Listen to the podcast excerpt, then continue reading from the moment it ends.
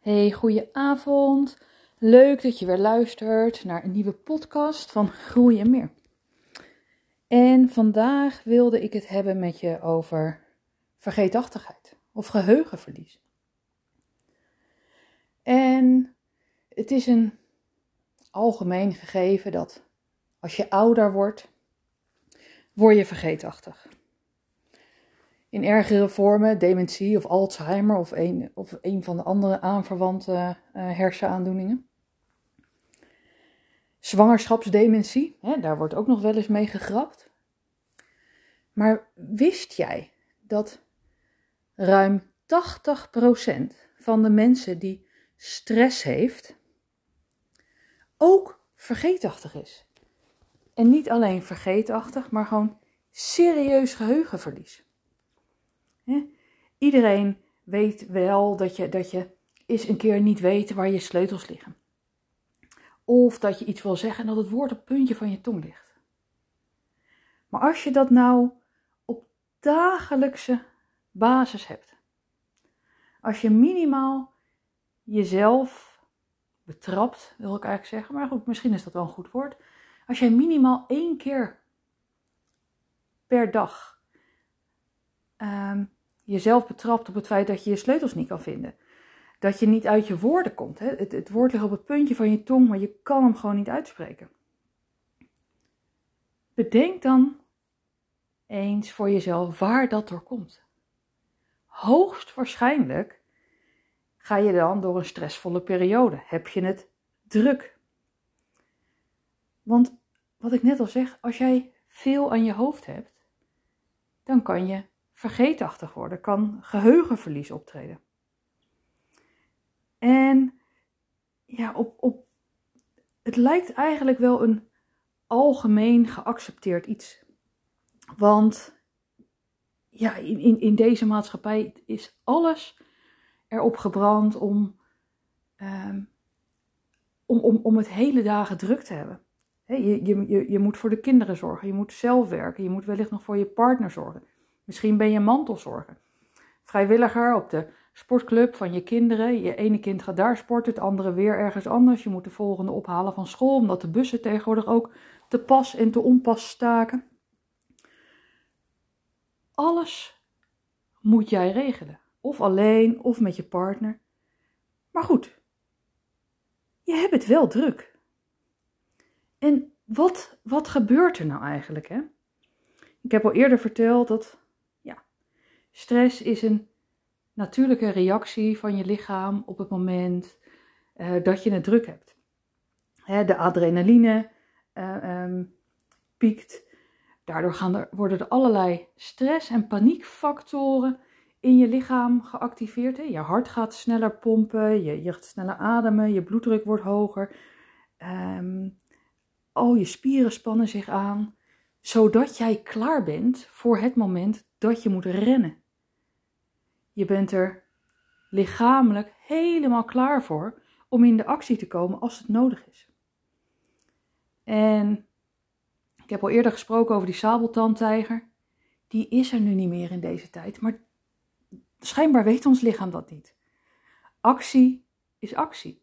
Stress is stress. En of dat nou komt omdat je van je baas eh, iets, iets, iets moet doen wat je niet op tijd afkrijgt. Of stress omdat je ruzie hebt met je partner. Of stress omdat je iets vervelends hebt meegemaakt. Of omdat jij moest rennen voor die sabeltandtijger. Dat maakt voor jouw lichaam helemaal niet uit. Jouw lichaam is er dus echt op gebrand om eigenlijk al het andere te laten vallen. En dat zie je bij heel veel dieren, hè? vogels, maar ook, ook, ook, ook volgens mij uh, wilde honden. Op het moment dat zij echt in paniek zijn, rennen honden weg en vogels vliegen natuurlijk weg. Maar zij laten in één keer um, um, al hun ontlasting en urine weglopen. Dat laten ze los. Want ja, dat is alleen maar over onnodige ballast op het moment dat je moet gaan vluchten. Um, en hoe maken we daar dan het bruggetje van die vergeetachtigheid naar stress. Nou ja, je kan je misschien wel voorstellen, hè, wat ik net al zeg, als alles in jouw lichaam erop gebrand is om uh, in actie te komen. Stresshormonen die, die, die allerlei uh, processen in ons lichaam activeren. Maar wat er dus ook in je hersenen gebeurt, is het denken. Dus de stress zorgt er ook voor dat in het gebied waar jij denkt, waar jij logische beslissingen neemt, dat die wat minder doorbloed worden, dat die minder aandacht krijgen, omdat dat geen primair.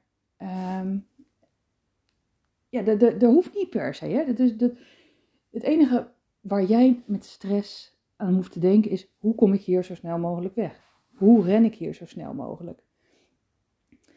En naast het geheugen, naast die vergeetachtigheid, heeft het dus ook te maken met je concentratie. Hoe lang kan jij je concentreren op een bepaalde taak? Als je echt heel veel stress hebt, dan, dan je hebt je hebt een deel in je hersenen, de, de hippocampus, die raakt, overwerkt.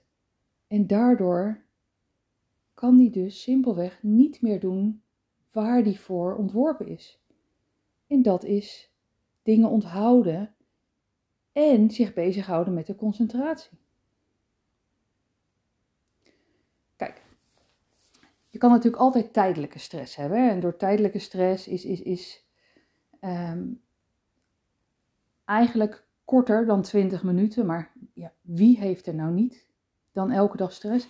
De ene theorie zegt je hebt al langdurige stress als het uh, langer dan 20 minuten duurt. En de andere die zegt als het minimaal 24 uur is. Nou, en dan heb je er natuurlijk 101 variabelen tussen zitten. Um, maar zo rond de 24 uur, als die stress zo lang aanhoudt, dan uh, vanaf dat, dat moment word je dus al vergeetachtig. En in het begin zal je dat echt niet direct merken, je zal het niet direct weten.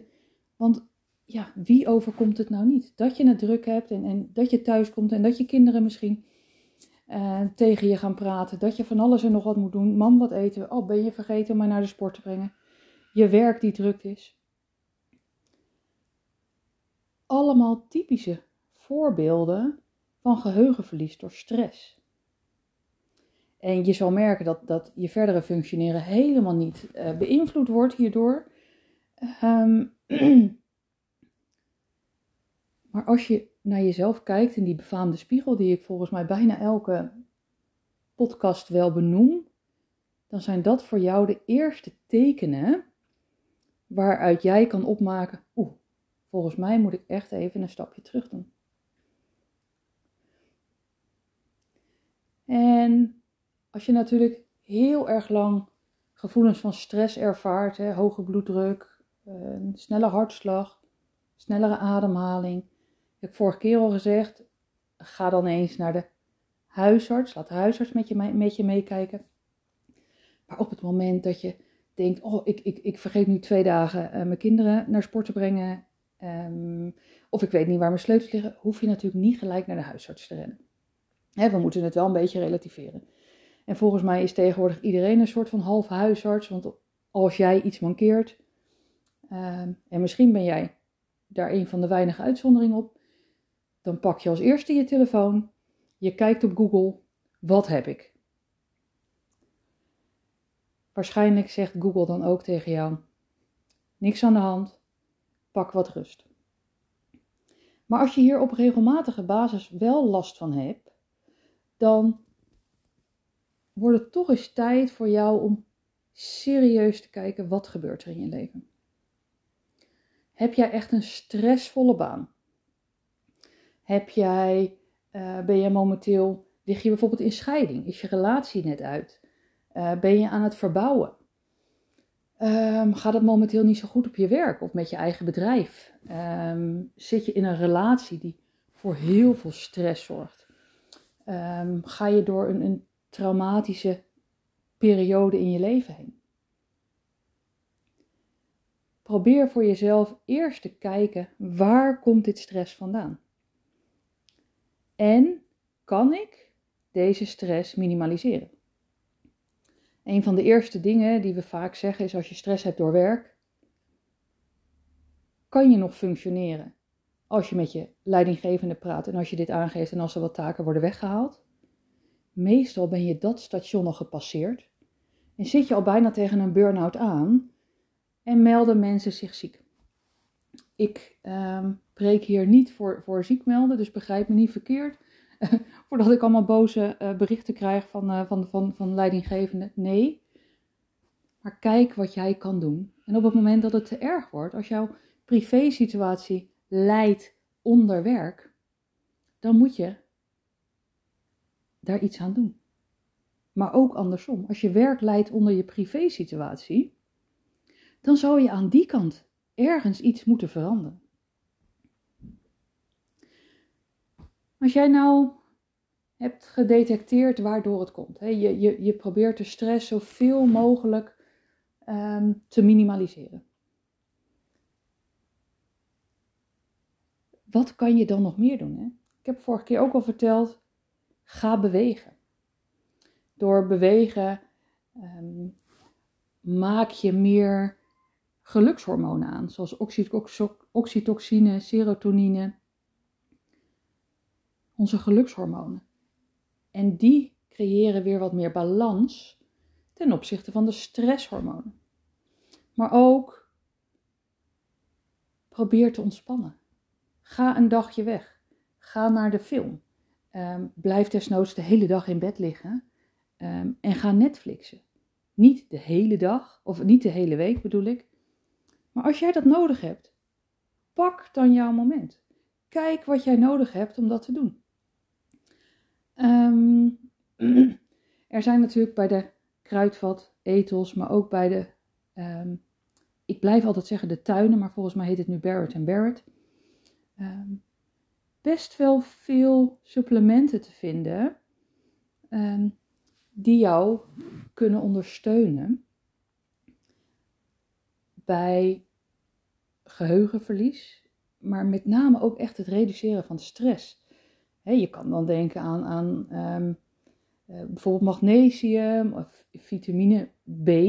En vooral vitamine B6 en B12. Die zijn echt heel goed om je geheugen en in ieder geval je hersenen um, actief en gezond te houden.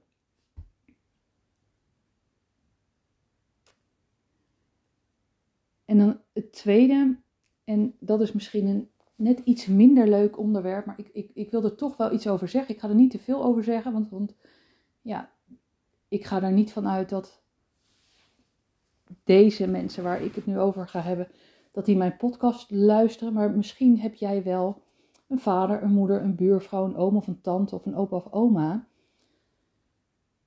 die langdurig geheugenverlies heeft. Langdurig geheugenverlies door ouderdom.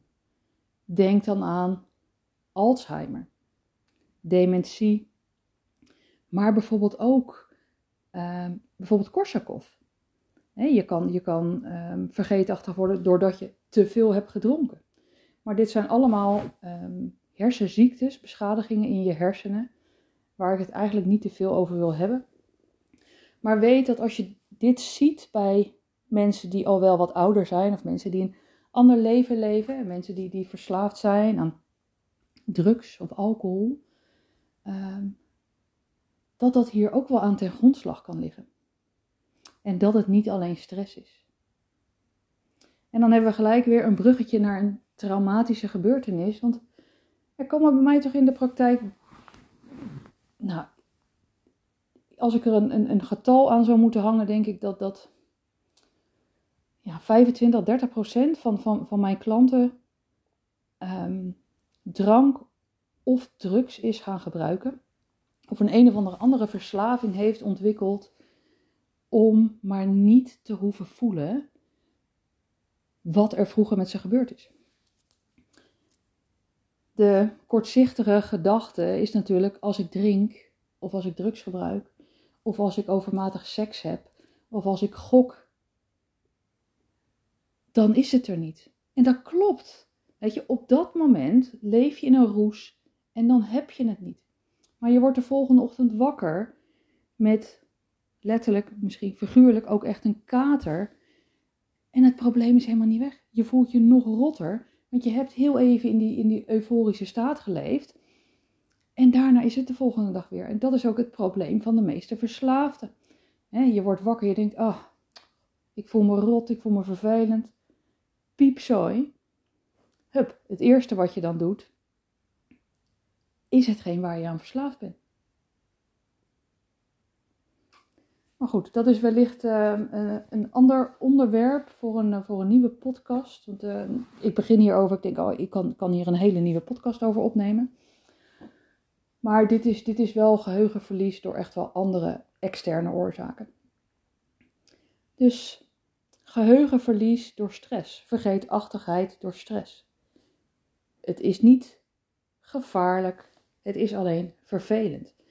En het is voor jou een symptoom om aan de bel te trekken. Niet zozeer bij de huisarts, ehm, maar wel bij jezelf of bij je partner. Kijk, het kan natuurlijk zo zijn dat jij niet direct merkt dat je vergeetachtig wordt. Maar als iemand het tegen je zegt, weet dan wel dat diegene dat niet bij de eerste keer zegt. Het valt iemand op en het valt iemand nog een keer op. En meestal zeggen mensen er echt iets van als ze tussen de zeven en de tien keer iets hebben gezien bij jou. Dus dan mag je het ook wel serieus nemen. Maar andersom natuurlijk ook. Als jij ziet dat een partner, misschien een kind, een buurvrouw, buurman of een goede vriend of vriendin, maar misschien ook een collega. Als je ziet dat en je hoort en je merkt dat hij dingen vergeet. Ehm, en je ziet tegelijkertijd ook dat, dat diegene onder heel veel stress leeft. Probeer het dan voorzichtig aan te kaarten. Zonder een, um, een wijzende vinger. Want deze mensen doen dit niet expres. Ze vinden het ook niet fijn, maar ze weten van zichzelf niet dat het komt door stress. En nu jij deze podcast geluisterd hebt, um, heb ik je daar wellicht iets meer informatie over kunnen geven. Mocht jij nou merken aan jezelf, of mocht jij van jezelf nu weten dat jij hier last van hebt, of wellicht ken jij iemand die hier last van heeft, neem dan contact op, of laat ze dan contact met mij opnemen. Maar als jij iemand kent die hier last van heeft en jij vindt het lastig om met diegene in gesprek te gaan hierover, neem dan ook contact met mij op info.groeienmeer.nl. Dan kunnen we, dan kan ik met jou, dan kan ik jou een aantal tips geven hoe jij met diegene in gesprek kan gaan of hoe, je diegene kan ondersteunen. Want soms willen we niet geholpen worden, soms willen we het niet zien, zijn we eigenwijs um, of steken we gewoon domweg onze kop in het zand. Want wat er niet is, is er niet. Dus als ik er niet over praat, dan is het er niet. Als ik er niet over praat, dan hoef ik het niet te voelen. Want diep van binnen weten ze wel wat er aan de hand is. Maar zolang ze doorgaan, is er natuurlijk weinig aan de hand. Denken ze. Dus voel je vrij om, om, om contact met mij op te nemen. info.goeiemeer.nl En leg de situatie eens uit. Ik kan je tips en handvatten geven om met diegene in gesprek te gaan. Of wat ik net zeg, om diegene te ondersteunen. Als een gesprek niet mogelijk is, om wat voor reden dan ook. Want vergeetachtigheid door stress is lastig voor degene zelf, maar ook vervelend voor de omgeving.